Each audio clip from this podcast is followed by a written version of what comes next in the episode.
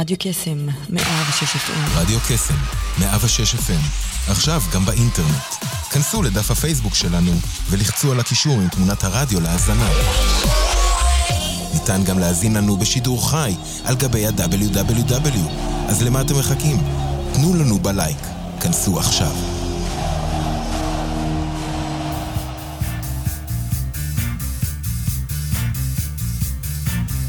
יוצאים תוצאות עם שרון אייזן בכל יום ראשון 9 עד 10 בבוקר רק ברדיו קסם 106 FM, הרשת החינוכית של כל ישראל.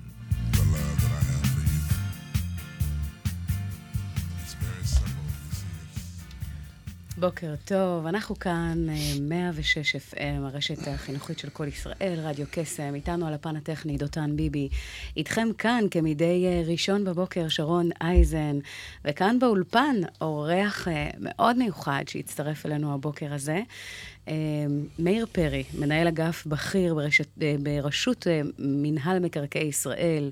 הוא מוביל פרויקטים כלכליים אסטרטגיים של קרקעות המדינה.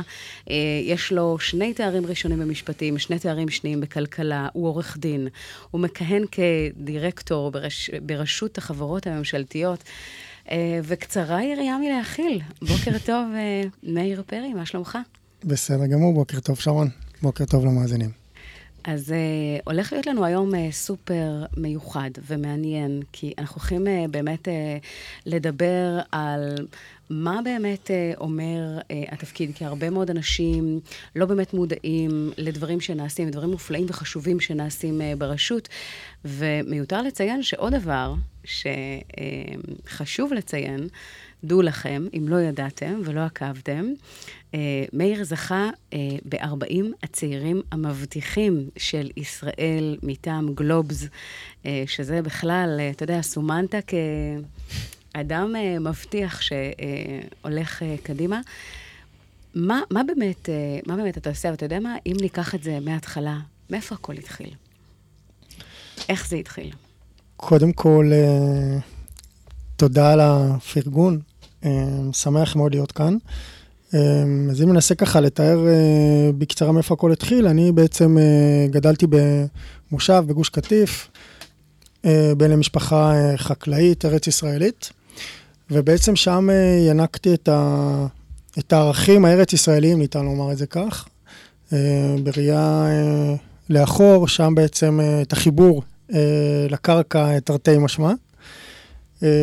וזהו, הילדות שלי שזורה בעצם ברצון לבוא ולתרום למדינה, במובן הכי ציוני שלה. ובמקביל גם התפתחתי ולמעשה במהלך השנים, כשלמדתי בעצם בנתיב מאיר בירושלים, שזה בית ספר שנמנים עליו לא מעט בוגרים מפורסמים, גלעד ארדן, שי ניצן, רוני אלשך ועוד ועוד. ושם בעצם קיבלתי את החיזוקים החשובים האלה בעשייה הציבורית ואת החשיבות שלה.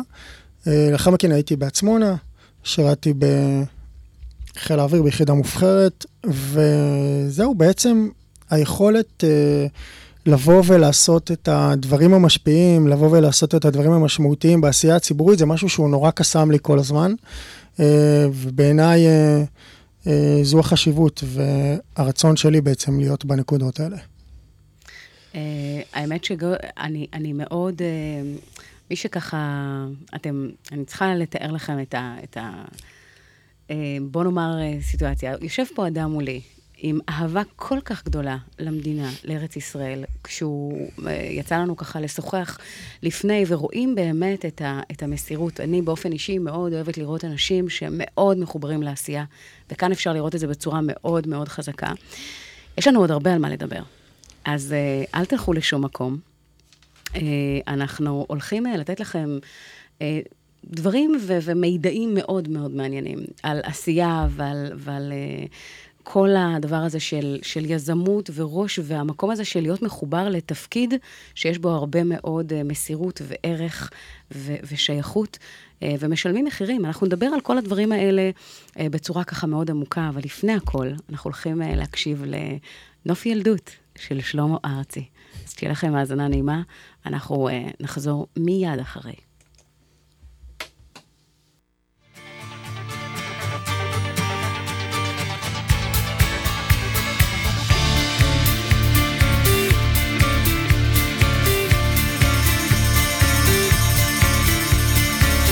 בנוף הבתים הישנים אשר היו צילי בימי ילדות, חלפו הרבה שנים, חלפו הרבה שנים. נוף הבתים כבר מתפורר וקירותיו נעלמים, חלפו הרבה שנים, חלפו הרבה שנים. בגן העדן של ילדות אשר היה בורח, הייתי חלק מהנוף, היום אני אורח. בגן העדן של ילדות אשר היה בורח, הייתי חלק מהנוף, היום אני אורח. Torera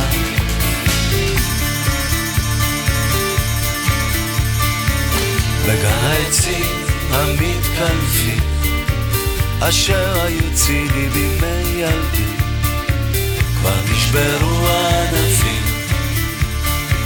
קבצה זקנה פתאום, אני הולך ואת איתי וכולם נעלמים, קפצה זקנה פתאום. איזה יום היום, בגן העדן של ילדות אשר היה בורח, הייתי חלק מהנוף, היום אני אורח.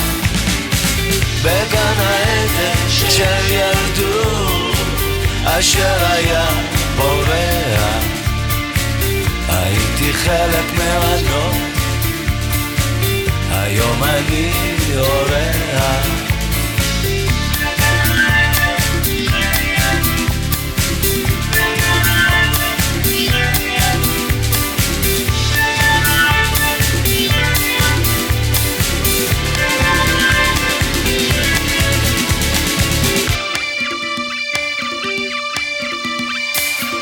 בגן העדן של ילדות אשר היה בורח, הייתי חלק מהנוף, היום אני אורח. בגן העדן של ילדות אשר היה בורח, הייתי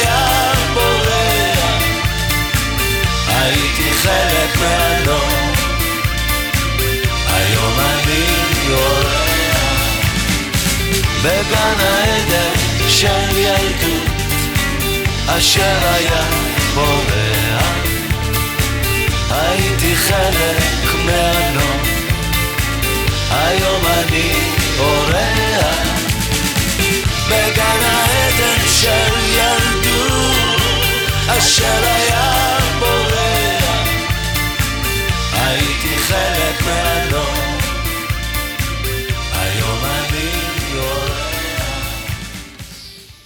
בגן העדן של ילדות. שלמה ארצי, נותן לנו ככה את הניחוח הילדות הזה שיש לכל אחד מאיתנו, אבל נחזור אליו עוד מעט. אבל אני רוצה באמת ככה להתחיל מהחלק הארי, מהליבה.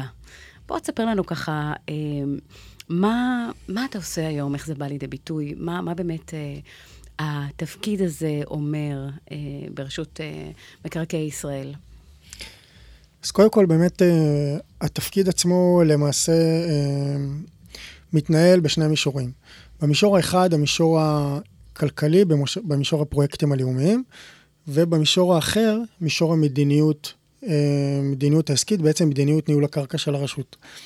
אני אסביר מעט על הפרויקטים הלאומיים הכלכליים שאנחנו פועלים בהם, ושלי יש את הזכות למעשה להיות שותף בהובלה שלהם, יחד עם הרבה אנשים טובים. באופן עקרוני, וזו זווית שפחות מכירים אותה ברשות מקרקעי ישראל, ונורא חשוב לי שקהל המאזינים שלנו יכיר וידע אותה.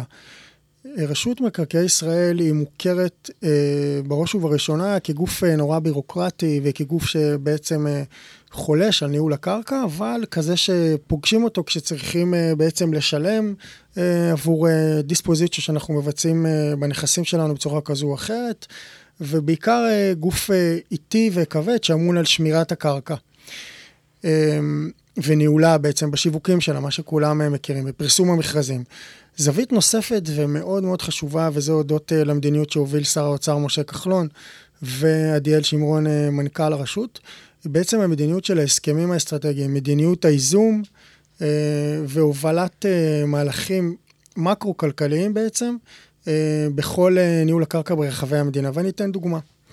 כשאנחנו למעשה בעצם שותפים מלאים לכל מהלך אסטרטגי חשוב ומשמעותי שמנוהל היום במשק, למשל רפורמה מפורסמת שקורית בימים אלה בתקופה הזו של חברת חשמל, בעצם הרשות הייתה שותפה בצד הנכסי של החברה, אגב הרפורמה המאוד גדולה שעוברת היום בחברת החשמל, מהלך שניסו לעשות אותו מזה 22 שנה, והבסיס הנכסים של חברת החשמל היווה בעצם מסד מאוד משמעותי ביצירת הרפורמה הזו. כשאנחנו באים ומסדירים את הנכסים של חברת החשמל, אנחנו בעצם מאפשרים לה לשפר את האיתנות הפיננסית שלה, מה שיאפשר לה בעתיד לגייס כספים ולהיות חזקה יותר בעצם במשק, אגב השינויים הטכנולוגיים המשמעותיים שעובר היום משק האנרגיה. זה צד אחד. הצד השני זה בעצם ניהול יעיל יותר של הקרקע.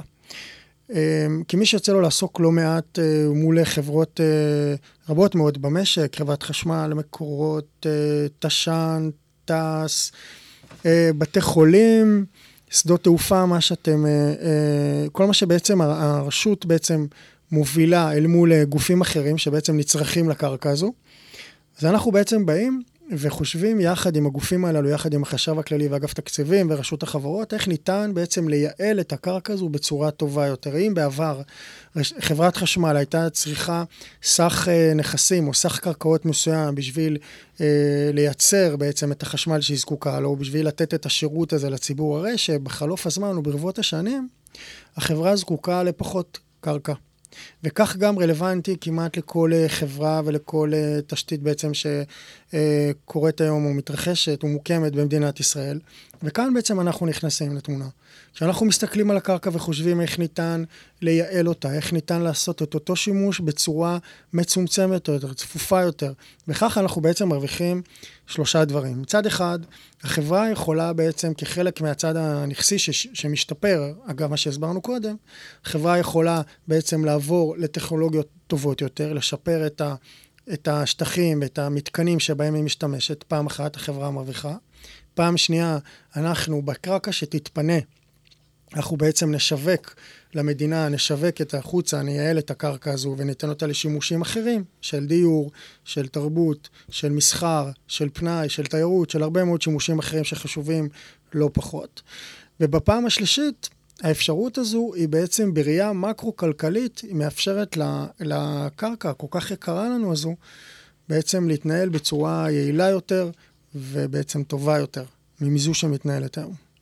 אם אני לוקחת את זה רגע, בוא נאמר, למקרו ולמיקרו, זאת אומרת, בהקשר של האנשים ששומעים אותנו, שמאזינים לך כרגע, אתה יודע, יש היום מערכת בחירות שלישית, המצב היום במדינה הוא, בוא נאמר, זה תקדים שלא היה מקום המדינה. הרבה מאוד אנשים ככה מתחילים לאבד אמון בפוליטיקה, בממסד, וכאן בעצם אחד הדברים שבאמת חשוב לסבר את האוזן, זה שיש באמת מה שנקרא רשות שמפקחת ולמעשה מתעלת את הנכס המשמעותי ביותר, היקר ביותר של המדינה, שזה הקרקעות, ובעצם יש פה פיקוח לגבי האופן שבו ניתן לייעל, אם זה לרווחת האזרחים ואם זה בכלל. זאת אומרת, אם תוכל להרחיב קצת יותר, כי בוא נאמר, אותם מאזינים שמקשיבים לך כרגע, בוודאי יכולים לשאול את עצמם איפה מי באמת מבקר את הדברים הללו, עד כמה יש פיקוח, עד כמה הדברים האלה מנותרים. זאת אומרת, אם תוכל ככה קצת יותר לסבר את האוזן ולתת יותר אינפורמציה בהקשר הזה, זה יהיה מעולה. אני אשמח. תראו, בסוף, כשאנחנו בעצם באים ומסתכלים בראייה מקרו-כלכלית על קרקעות המדינה, אנחנו צריכים לקחת בחשבון כמה וכמה נושאים.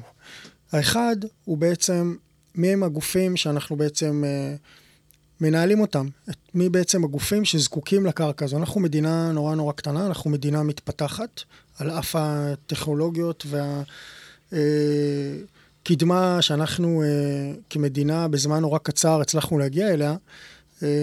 בסופו של דבר אנחנו מדינה מתפתחת, והשטח שעומד לרשותנו הוא נורא נורא קטן. אם אנחנו לוקחים בחשבון את קרקעות המדינה בהסתכלות רחבה יותר, בהסתכלות לאומית, כזו שמצריכה ביטחון, שגוזל לנו לא מעט שטחים, כזו שמצריכה גם שטחי תעופה, נמלים, גם פארקים זה חשוב, שטחי בריאות, השכלה, מה שלא תדמיינו לעצמכם בראש.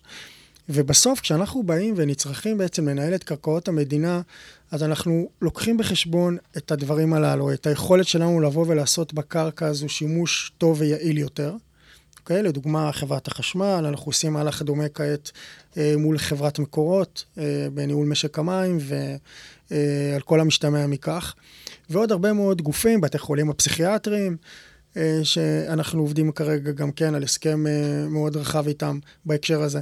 צריך להבין, כשאנחנו מפנים או רוצים לפנות קרקע מסוימת לשימוש טוב ונכון יותר, אנחנו מסתכלים על היכולת שלנו לעשות את זה, אל מול הגופים שנמצאים שם כעת, פעם אחת, ופעם שנייה, בעצם אל מול הצרכים העתידיים במשק.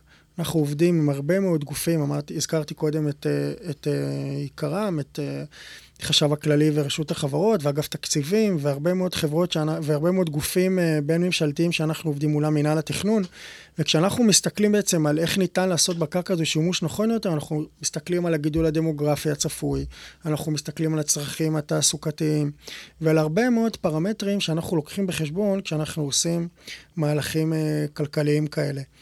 וצריך לזכור, בסוף האתגר נמצא בעצם בחיבור הזה בין הגופים, ביכולת לבוא, זה יכולת בילטרלית, פעם אחת של הגופים האלה לבוא ולראות מולם איך ניתן למקסם את הקרקע עליה הם יושבים, ובמובן השני לראות איך אנחנו יכולים לעשות בקרקע הזו נוכח כל הצרכים החברתיים החשובים שיש לנו במדינת ישראל, כגוף, כאומה מתפתחת כאמור, לבוא ולעשות אותם בצורה נכונה ויעילה יותר בראייה ארוכת שנים, בראייה ארוכת טווח.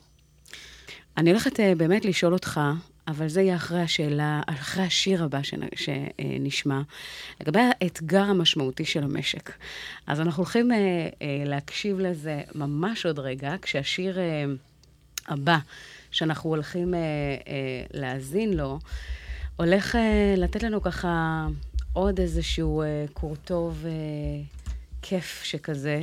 עכשיו הלב פתוח, בניה רבי, בואו נקשיב ו...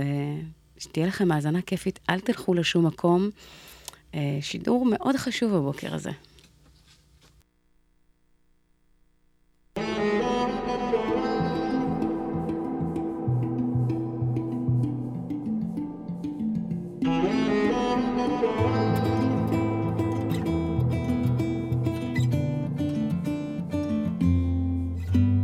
נראות חיוך בשפתיים, לא ביקשתי הרבה, מה בסוף מחכה, בואי תראי, זה כתוב בעיניים שרואות את הכל. בואי עכשיו נבנה לנו בית מול אותם השדות הישנים שכל כך אהבת, מתחת לשמיים זה רק שנינו, תקשיבי לשיר שעוד לא שמעת. כמה טוב שבאת, כבר שנים שנלחם ברוח, כמה שערת לי את החיים, עכשיו הלב פתוח.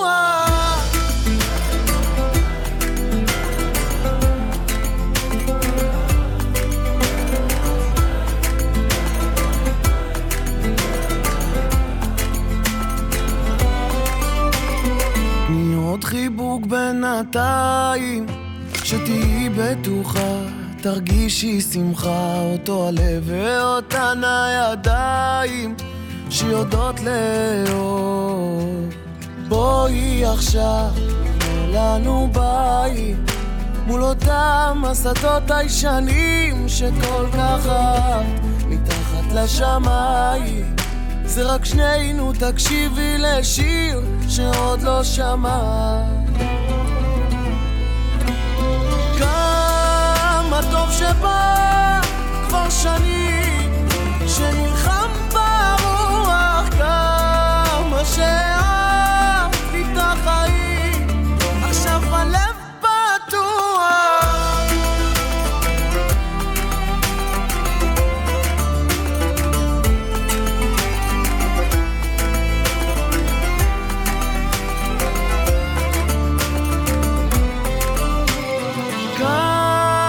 טוב שבאת כבר שנים שנלחם ברוח, כמה שאת לי את החיים, עכשיו הלב פתוח.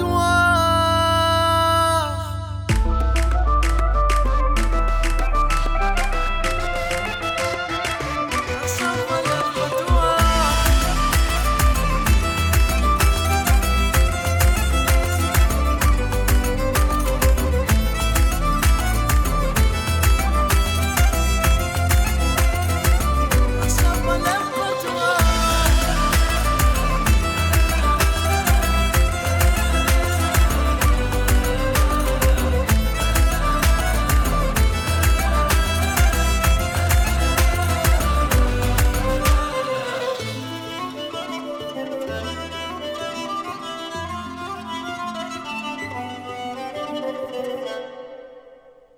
זה מאוד מעניין אותי לשמוע. מה האתגר הכי משמעותי של המשק בעיניך?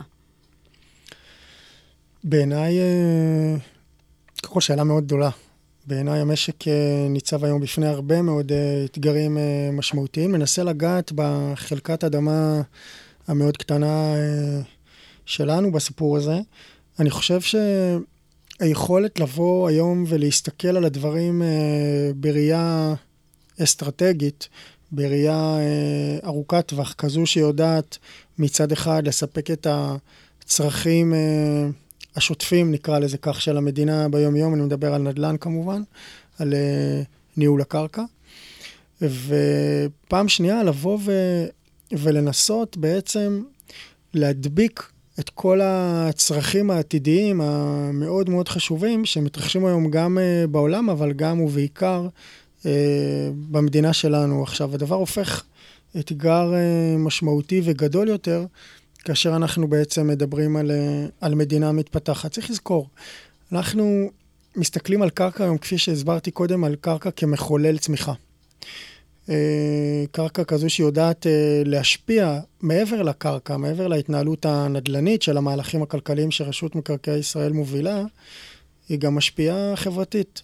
אני אתן דוגמה, כשאנחנו למעשה עשינו את הסכם תעש, הסכם לפינוי אדמות תעש, רמת השרון, תעש חברה צבאית שעוסקת בתעשייה מאוד מאוד חשובה וביטחונית למדינת ישראל, ובעצם במהלך ההפרטה של תעש וכניסתה של אלביט בנעליה של תעש, לנו היה מאוד חשוב, וכך גם בהחלטת הממשלה מ-2013, לבוא ולצייח מדיניות ארוכת טווח, כזו שמדלגת את הפעילות של תעש, של אלביט, לאדמות הנגב, לרמת בקע.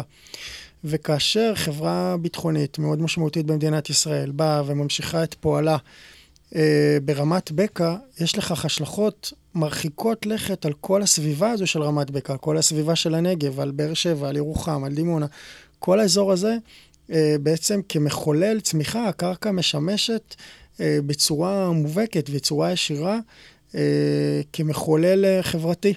ואני אגע בזה במובן הזה, כפי שאת שאלת קודם, שרון, בסוף האתגר המשמעותי הוא לבוא ולדעת לעשות את החיבורים האלה, לדעת ולייצר, מעבר לכך שכולנו עומדים בפקקים ויש התשתיות, אנחנו רואים את האסונות שהיו בגשמים האחרונים, בשבועות האחרונים, והתחבורה שבעצם נצרכת לעבור את האדפטציות האלה בעצם, את ההתאמות האלה, הצרכים הרלוונטיים אלינו היום, בסוף האתגר הוא לבוא ולחבר בין כל הצרכים האלה, לבוא ולייצר את הפספס הנכון הזה, שהוא נכון גם בראיית ניהול הקרקע, שזה מה שבעצם עושה רשות מקרקעי ישראל, וגם בהיבטים האחרים עליהם דיברנו קודם.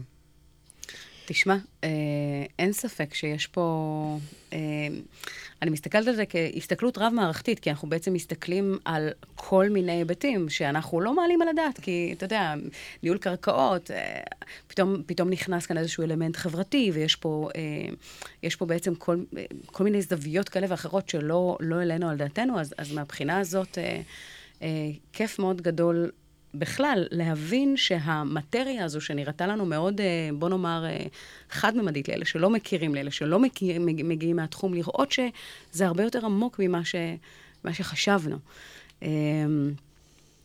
אנחנו הולכים להגיע לאיזושהי נקודה שהיא מאוד מעניינת, כי היום במרדף הזה של המאה ה-21, וכל הנושא הזה של אנשים שרודפים אחרי ההצלחה והסטטוסים והכסף, אתה בעצם עשית החלטה מושכלת, החלטה מודעת, לא ללכת לסקטור הפרטי, ששם אני מניחה שהתגמול הכספי הוא, בוא נאמר, הרבה יותר משמעותי, ובחרת ביודעין בצורה מאוד, בוא נאמר, מושכלת, לקחת את הנישה, בוא נאמר, שמתחברת יותר לערכים, המקום והמגזר הציבורי, ששם, בוא נאמר, אם ניקח את זה ברמה הפרסונלית, הרמה הרווחית היא משמעותית הרבה פחות מאשר הסקטור הפרטי. מה באמת עמד מאחורי ההחלטה הזו? קודם כל, אני חושב שאני לא שונה או חריג במובן הזה שהיום, וזה באמת חשוב לומר, כמי שרואה את הדברים מהזווית הזו, בעשייה הציבורית, היום הדור הזה, הדור שלנו, בעצם מחפש את הדברים, אני חושב, אפשר לומר את זה, לעניות דעתי, מחפש את הדברים בצורה קצת שונה. כלומר, אני באופן אישי, כשאני חיפשתי או החלטתי שאני עוסק בעשייה הציבורית הזו, זה בא מאיזשהו חיידק פנימי כזה. אני חושב שזה משהו שהוא מאוד מאפיין את כל מי שעוסק בעשייה הציבורית הזו, ואני הייתי מחלק את זה לשניים. בעצם ברובד האחד, זה לעשות את הדברים שיש בהם בעצם משמעות מאוד מאוד משמעותית, משמעות מאוד מאוד גדולה, וזה קודם כל ברמה האישית זה סיפוק כן, זה סיפוק שאי אפשר להסביר אותו, שאני לא מצאתי אותו במקומות אחרים. אני הייתי בפרקליטות המדינה, במחוז תל אביב, והייתי לאחר מכן בשוק הפרטי, וזיבזבתי ככה, והניצוץ הזה שיש לאנשים בעיניים, בעשייה הציבורית, לבוא ולעשות דברים משמעותיים מאוד, שהם מעבר לשקל או לשורת הרווח, שהיא נורא חשובה מאוד, אבל שהיא קצת מעבר, וכשאתה בעצם מחפש את הדברים המשמעותיים האלה, זו העשייה הציבורית, ואני רואה את זה בקרב הרבה מאוד אנשים טובים, שעושים דברים מאוד מאוד יפים וחשובים בשירות הציבורי, שיכולו להסתכר הרבה יותר, בהמשך לשאלתך, בשוק הפרטי, אבל הם מחפשים באמת אחר העשייה המשמעותית הזו, פעם אחת, ופעם שנייה, אני חושב שהיכולת לבוא ולעשות דברים שהם באמת, יש בהם כדי לגעת בכל אחד ואחד מאיתנו, שהם בעלי השפעה, שלא לומר רבת שנים, היא השפעה שבהחלט נוגעת בכל אחד ואחד מאיתנו. ואני אספר על איזושהי זווית קטנה מהצד שלי. לי הייתה הזכות להיות בצוות שבעצם כתב וייצר בעצם את המודל של הסכמי הגג. הנורא מפורסמים, בשלהי 2013 בעצם הממשלה הבאה, אגב זה היה עוד בשנות ה-90 בתקופתו של אריאל שרון, אבל בסוף 2013 הממשלה באה ואמרה שהיא רוצה בעצם לבוא ולייצר את הסכמי הגג, שהם בעצם עושים איזשהו איגום משאבים לניהול קרקעות המדינה, בפיתוח של שכונות חדשות, בייזום של שטחים חדשים שטרם נעשו, כשאני באופן אישי היום, הסכם הגג הראשון היה בעצם בקריית גת, שכונת כרמי גת, שהיא היום, אפשר לומר, כבר לא קורמת עור וגידים, היום אנשים מאוכלסים שם, וכשאני יצא לי לעבור יוצא לי לעבור מדי פעם בפעם, אחותי מתגוררת שם, וכשיוצא לי מדי פעם בפעם לבוא ולראות את הפרויקט הזה, זה פשוט סיפוק שאין כדוגמתו. מה שהיה פעם, במובן הכי ציוני של המילה אני אומר את זה, מה שהיה פעם שדות חיטה או אדמה שאין מאחוריה שום דבר לבד מהשימוש הנוכחי שלה, ואתה רואה איך עיר כמו קריית גת הולכת וגדלה, הולכת ומתפתחת, ובעצם אין סיפוק גדול יותר מזה לראות אדמה ככה הולכת וצומחת תרתי משמע, ולראות את האוכלוסייה בעצם מאכלסת את הקרקעות האלה שאנחנו שיווקנו, וזה משהו שאתה לא יכול, בעיניי, קשה מאוד למצוא אותו במקומות אחרים, וזה סיפוק אדיר שאין כדוגמתו. כיף. יש כאן מסר גם המקום הציוני, הערכי, הארץ ישראלי, והדרייב, כי כמו שאתה אומר, אני חושבת שאחד הדברים הכי משמעותיים שלנו כבני אדם, זה להרגיש שיש לנו איזושהי תרומה, נתינה, משמעות, המקום הזה של הגשמת ייעוד, והחיבור הזה למה שאנחנו עושים. וכאן, ללא ספק, יש כאן משהו שהוא מאוד חזק, ומאוד בא לידי ביטוי. אז שפו, זה בדיוק הזמן. תודה רבה. זה בדיוק הזמן לשמוע את עידן עמדי. אני רוצה. כל אחד מאיתנו יש לו את הרצונות הכמוסים והגלויים שלו. אז בואו נקשיב. רגע, פתאום עידן עמדי, ברח לי כאן איזה, שנייה, יש איזשהו קסם לדעתי בשיר הזה. אז עוד דקה ועוד רגע, הנה, עידן עמדי, בואו נקשיב.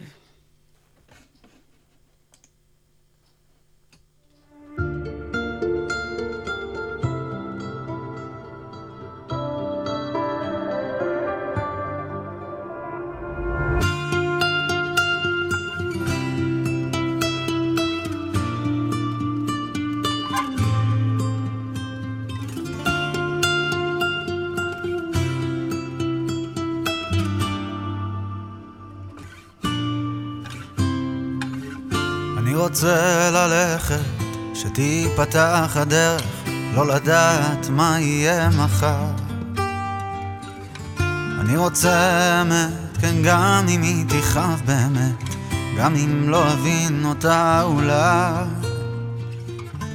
אני רוצה מילים, להיות קרוב לאלוהים, שיסתכל מכל האנשים דווקא עליי.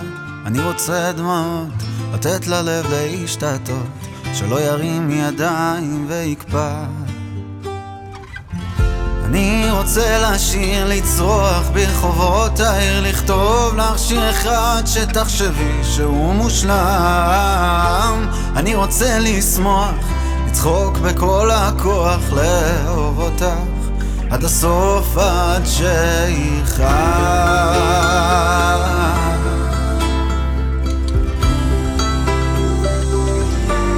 עד שחד,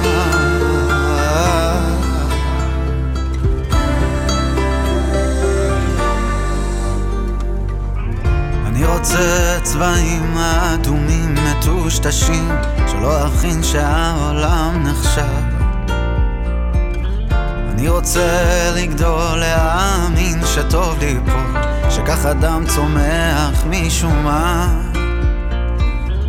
אני רוצה לבחור, לחזור לרגע לאתמול, שתסתכלי עליי נקי כמו בהתחלה.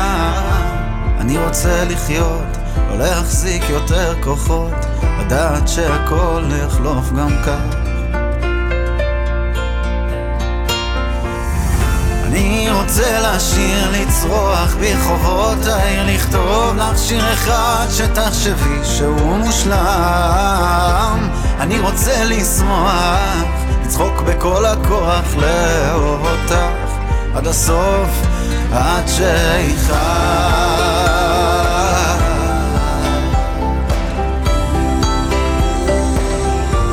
עד שיחד.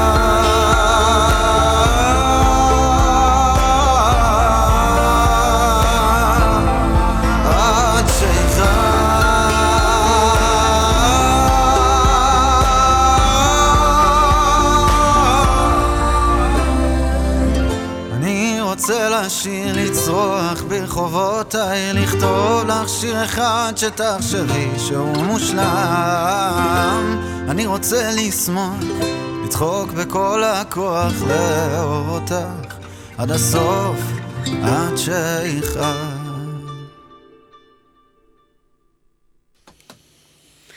עידן עמדי, אני רוצה, אני רוצה, אנחנו רוצים כולנו, וזה התמצית של ה-DNA האנושי, אנחנו כולנו רוצים יותר, דברים טובים. אז התחלנו ככה לדבר, ואני אשמח שתשתף אותנו ממה שנמצא לך כרגע על השולחן, שככה מערב את העשייה ואת ה... משהו שככה היית רוצה לשתף אותנו בו, הבוקר הזה. נסה לגעת טיפה בעשייה מזווית קצת שונה. אז באמת העשייה היא בעיקר בהיבטים של תשתיות וחברות ממשלתיות ככה נורא גדולות ומשמעותיות במשק. דוגמאות שהבאנו למקורות, חשמל, יש עוד הרבה מאוד דברים נוספים אחרים.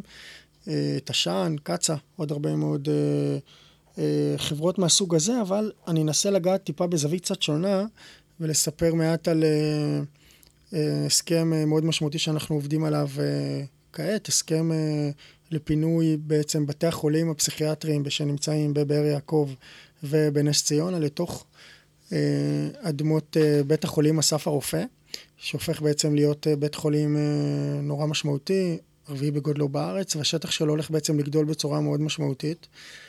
אספר טיפה, ממש במופת סיפור, על תהליך שכזה, שיש לו השלכות מאוד משמעותיות ברמה החברתית התאורה, ברמה החברתית המובהקת, וזה מתחבר קצת לדברים, שרון, ששוחחנו עליהם קודם.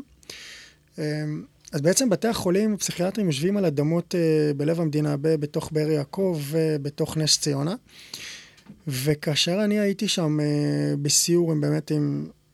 אנשים שעושים מלאכתם קודש, לא כמונו, עוסקים אלינו, עוסקים באמת בחיי נפשות, בנפשו העדינה של האדם, ועושים עבודת קודש יומיומית, וכשאתה רואה את בתי החולים האלה, באמת, אחד הרופאים אמר לי שם, שפסיכיאטריה זה החצר האחורית של הרפואה בישראל, והצורך בשדרוג, או הקמה מחדש, אפשר לומר, של בתי החולים האלה, הוא זועק לשמיים.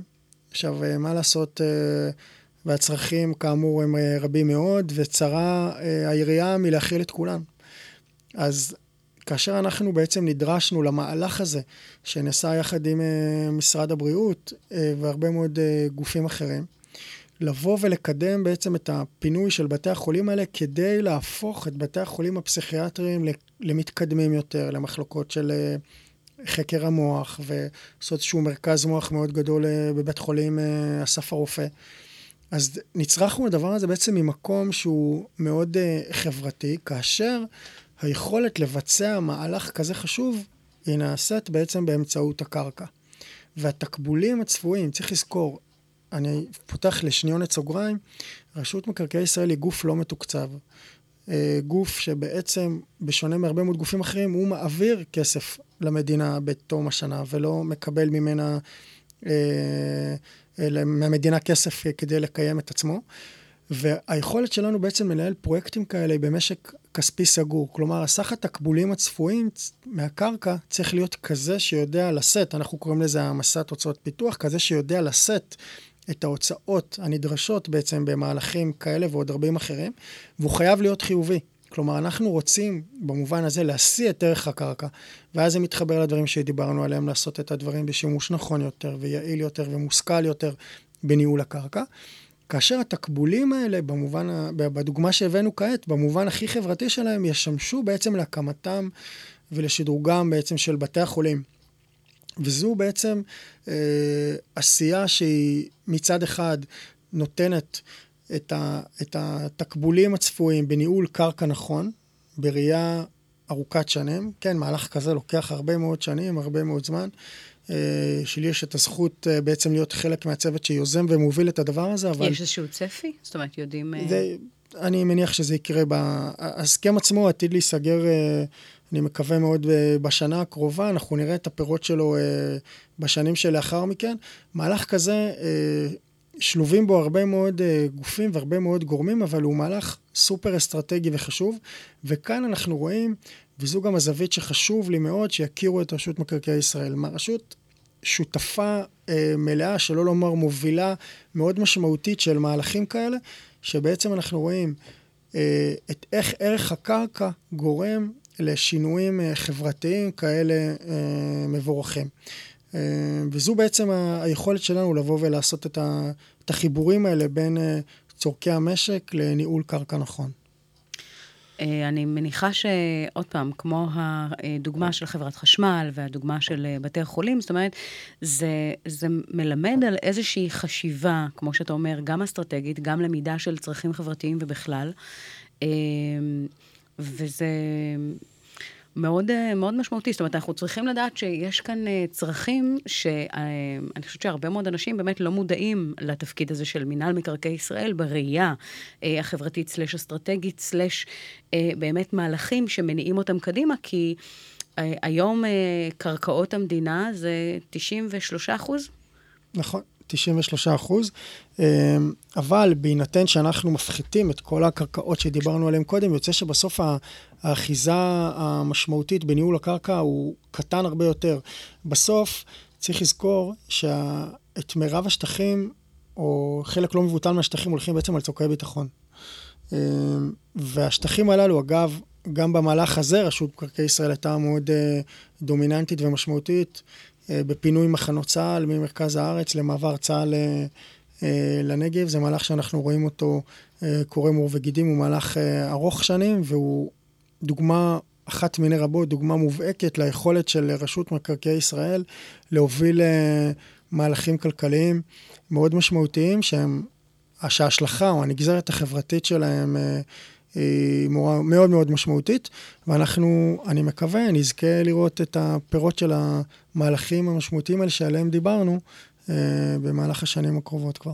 כשאמרנו 93%, לא אמרנו 93% מתוך מה. 93% מבאמת מדינה כל כך קטנה שאין בה משאבים, זאת אומרת שזה הפן ההתנהלות הכלכלית, הנכסים של המדינה, 93% מתוך הדבר המאוד מאוד משמעותי הזה, זה בעצם קרקעות המדינה, ומכאן באמת נגזרת החשיבות של הפעילות של מינהל מקרקעי ישראל, והאופן שבו אתם מנתבים ומפקחים ובאמת דואגים לזה שזה ינוחס לדברים הנכונים והטובים ביותר לרווחת הציבור וכלל האוכלוסייה. זה ככה היה חשוב לבדל. אני לא יודעת מה לומר, אבל תמיד השעה הזו עוברת מאוד מהר, אבל היום היא עברה סופר מהר. אבל לפני שככה נחתום את השעה הזו, אני רוצה לשאול אותך שאלה אישית. איפה אתה רואה את עצמך ב5 השנים הקרובות? אני מאוד הייתי שמח להמשיך ולעסוק בעשייה הציבורית הזו שדיברתי עליה במהלך השעה האחרונה, ובאמת להמשיך לקחת חלק בנקודות משמעותיות, בצירים משמעותיים בעשייה הציבורית הזו. אני מקווה, בעזרת השם, בתחום הנדל"ן או האנרגיה, כמנכ"ל חברה או בצורה כזו או אחרת בעתיד, זה בהחלט משהו שמקנן בי ומדבר אליי להמשיך ולעסוק בעשייה הציבורית המשמעותית הזו, ושנמשיך לאהוב את מה שאנחנו עושים. אמן, אמן. זה כל כך חשוב, לקום כל בוקר ולהתעורר לעשייה שאנחנו מחוברים אליה ואוהבים אותה, וזה, אני חושבת, המתנה הכי גדולה שאנחנו יכולים לבקש לעצמנו. וזה, ניחנת בזה, אז כבר ככה תענוג מאוד מאוד גדול. מה נותר לומר? קודם כל, אני רוצה להגיד לך תודה רבה על זה שפינית את הזמן והגעת אלינו לאולפן והנעמת את זמננו, ואני רוצה ככה לשאול אותך ככה עוד איזושהי שאלה לפני הסיומת, מה המסר שהיית רוצה להעביר לקהל המאזינים? משהו אחד שככה ממך אליהם. אני חושב שקודם כל תודה על ההזמנה, לכבוד הוא לי שהוזמנתי לכאן, היה באמת מעניין מאוד. תודה שרון על ההזדמנות הזו, להשמיע את העשייה החשובה שרשות מקרקעי ישראל בעצם עושה. אני חושב שהדבר החשוב ביותר הוא, מעבר ללעסוק במה שאנחנו אוהבים, הייתי שמח לראות, או להמשיך לראות, אנשים צעירים, טובים, שעושים דברים מאוד חשובים ומאוד משמעותיים במשק, בעצם שמוצאים את זה בעשייה הציבורית הזו, ולבוא ולראות מעבר לשורת הרווח, כמו שקראנו לה קודם, לבוא ולראות את היכולת לעשות דברים ציוניים, דברים חשובים למען המדינה המאוד יקרה שלנו, ולהמשיך לראות אנשים טובים מגיעים למקומות החשובים והמשמעותיים האלה, כדי שבסוף אנחנו נוכל לחיות פה בצורה טובה יותר, על אף כל האתגרים הרבים שעומדים בפנינו.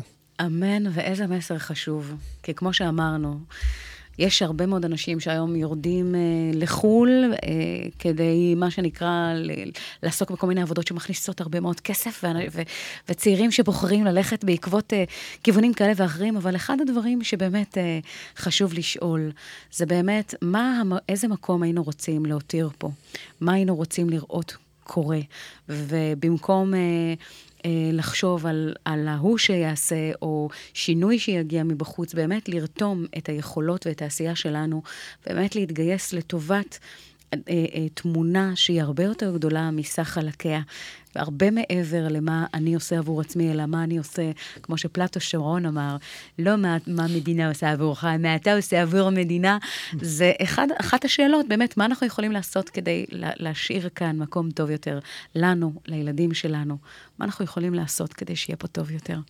אז עם המסר המאוד חשוב הזה, אני רוצה להגיד לך תודה ענקית שהגעת לשידור. תודה רבה לדותן ביבי שהיה איתנו על הפן הטכני, תודה רבה לכם שהייתם איתנו השידור הזה, והאזנתם לנו, בין אם דרככם לעבודה ובין אם כבר שם. אני מאחלת לכם שבוע נפלא, פורה, מלא בעשייה, במשמעות, בדברים שנוגעים בנשמה, דברים שיוצאים מן הלב ומגיעים הישר לתוכו. אז עד כאן שרון אייזן, יוצרים תוצאות כמדי יום ראשון, בין 9 ל-10 בבוקר. אנחנו נתראה כאן בשבוע הבא.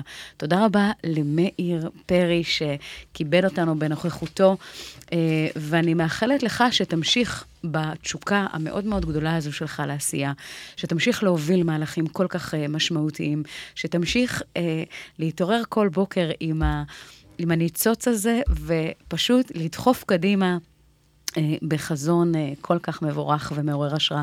תודה רבה שרון. תודה. אנחנו נמשיך עם אמיר דדון, בחירה שלך לבחור נכון. שתהיה לכולנו בחירה נכונה.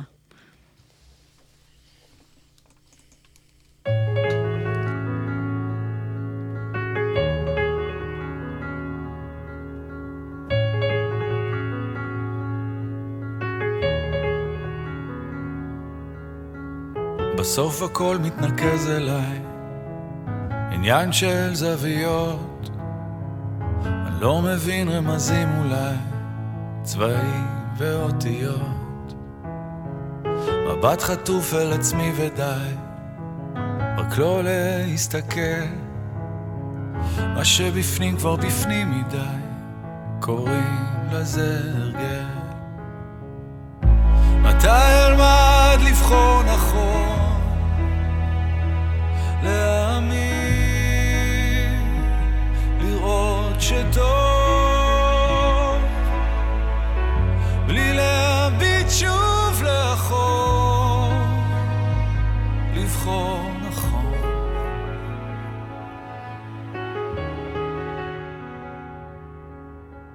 אותו הכל מדבר אליי, פוגש בי בלילות, הולך מבלי להבין לאן, האם ידע לחזור, מבט חטוף מסביב ודי, יותר כבר לא אפור, יש ילד שמסתכל עליי, קוראים לזה לגדול.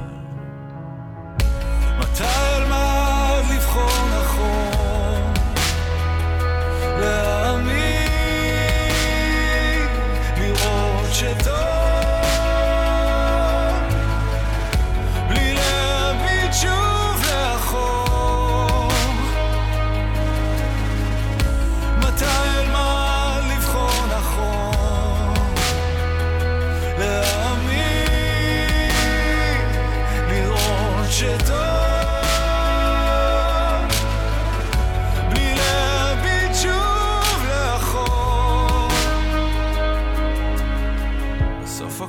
מתחבר אליי, עניין של חלומות, אני מתעורר בדיוק בזמן, אולי אוכל לזכור.